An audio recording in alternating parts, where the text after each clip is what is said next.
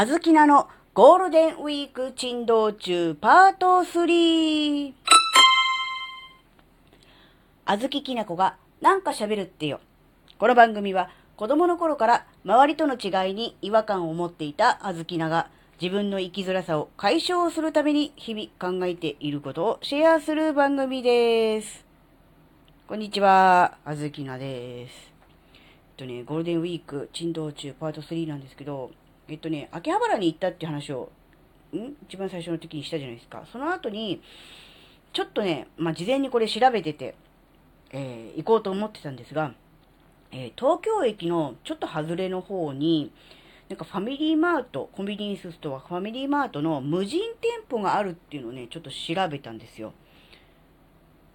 無人店舗。要するに、えー、なんだろう。レジとかにも人がいなくて、お店に入って、えー、全部自分で会計とかして全部で出てくるっていう、そういう無人店舗。なんだろう、アマゾン GO とかって日本国内にまだないと思うんだけど、あれともまたちょっと違う感じなんらしいんだけど、ちょっとね、あの、近未来体験をしてみたいなと思ったので、あずきなはちょっとだけ未来人になってきたっていうわけ、その、なんだろう、その、無人店舗を体験するために東京駅に行って、東京駅からちょっと先まで歩いて、そのお店に行って買い物して帰ってくるっていう、ただそれだけのことをやってきました。で、えっ、ー、とね、場所はね、なんだろう、東京駅の八重洲北口を出て、日本橋口っていう、なんか、のがあるらしいんですよ、その、東京駅の。そっち方面に行った、なんとかっていう、なんとかっていうって名前が出て、なんとかっていうビルの中にあるファミリーマートです。で、ファミリーマートなんですけど、えっ、ー、とね、1階になるのかな ?1 階の部分が無人店舗。で、その脇にあるエスカレーターに登って上に上がって、その奥にあるファミリーマートはそこはね、人がいる普通の店舗らしいです。なんか2階にもね、上の階にもファミリーマートがあるっていうのをね、書いてあったので、えー、上も無人なのかしらと思って、あの、行ってみたら、普通にレジに人がいたので、あれ？こっちの店舗は無人じゃないんですか？って聞いたら、はい、こっちの店舗は普通ですって、無人店舗は下ですって言われたので、あの、そういうことです。なのでね、あの、無人店舗体験、えー、未来体験をするんであれば、えー、1階の店舗ですし、えー、品数が豊富で、え、単純にお買い物だけをしたいね、いろいろ選びたいっていう場合は、え、上の階のファミリーマートの方が品数は充実していたようです。なので、え、目的に合わせて使い分けるのがいいのかなっていうのは思いました。で、無人店舗の方なんですが、無人店舗の方はですね、うん、いわゆる普通の、うーん、コンビニエンスストアあるじゃないですか、街中にある。あれとはだいぶ違います。あの、品数も、えー、もうかなり厳選されていて、えー、コンビニエンスストアというよりは売店というようなイメージです。ただやっぱりあのですね、陳列の方法も、なんだろう、ちょっと、普通のコンビニとは違ってて、それは多分ね、あの、センサーで、えー、なんだろう、商品をね、見張って、ってるらしいんですよ。で、誰が、えー、どの商品を手に取ったか、カゴに入れたかっていうのを全部見ていって、で、レジに行くと、えー、なんだろう、その、購入したものっていうか手、手に取った商品がずらっとこうね、えー、出てくるっていう感じになってるんですよ。で、あずきなは、えー、おにぎりと、えー、お茶と、あとお菓子を3つをね、3点を取ってレジのところに行ったわけですが、えー、レジで、えー、表示された、えー、商品はね、2点だけだったんです。えお茶とおにぎりは、えなんだろう、ちゃんとその商品そのものをね、え認識して、え出し、出してくれたんですが、それだけでお菓子の方はね、表示されなかったんですよ。なのでまあ、実験も兼ねての店舗であるとは思うんですが、なんかね、それは、あの、なぜか反応してないっていうか認識してませんでしたので、えー、レジにあるこの、なんだろう、バーコード読み取りの機械みたいなのをこうピッてやって、そのお菓子のね、バーコードを読ませて、えー、3点をしっかりね、あの、購入して、で、あの、出てきたっていう感じになっておりました。なので、まあ、あの、な、なんだろうな。まだね、その、センサーの精度的には、なんだろう、完璧じゃない部分もあんのかなとは思うんですが、うん、まあね、あの、まあ、ミスった、ミスったって言ったらおかしいですけど、その、センサーが、えー、うまく感知しなかった分は、えー、自分でバーコードでピッてやるっていう。だからまあ、言うならばセルフレジ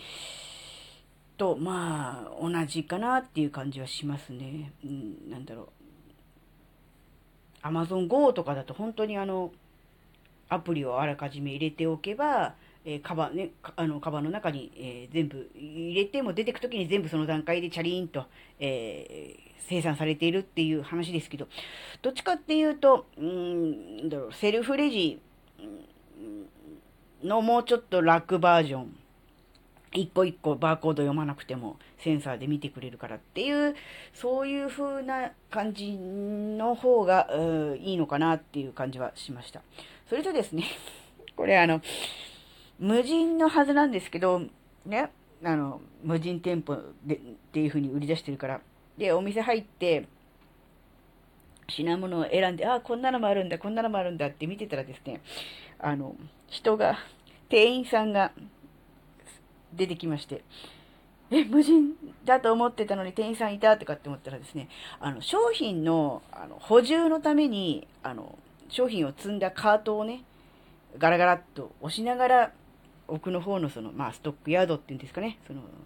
店員さんが、あの、勤めているところのドアをガチャって開けて、で、出てきて、誰もいないはずなのに、店員さんとばったり会って、で、結果的にその、一つ商品をあの、認識できてなかったので、ピッてやったわけなので、まあ、ほぼほぼね、セルフレジのお店に行ったっていう感じにはなりましたが、まあ、ね、まあ、未来体験をしてきたぞと、えー、思っております。なんかあの、ね、せっかく無人店舗で、えー、買い物をしたはずなのに、店員さんとばったり会ってしまうっていうこのタイミングの悪さもね、まあ、あずきならしくていいのかな、なんてこともね、思ったんですが、まあね、無事に買い物して、えー、帰ってきましたので、まあ、ね、都内でも何店舗もないんじゃないですかね、この無人店舗ってね。なので、もしあの興味持った方ですね、東京駅からちょっと歩きますが、えー、東京駅ね、利用するよっていう方はですね、ちょっと興味持ってどんな感じかなっていうのも方でね、えー、乗り換えの時間などがある場合はですね、あの、一旦ね、あの、まあ、解説の外に出ることにはなりますが、えー、行ってみてね、えー、未来のね、コンビニをね、体験してもらうっていうのもね、いいんじゃないかなっていう、そういうお話でしたね。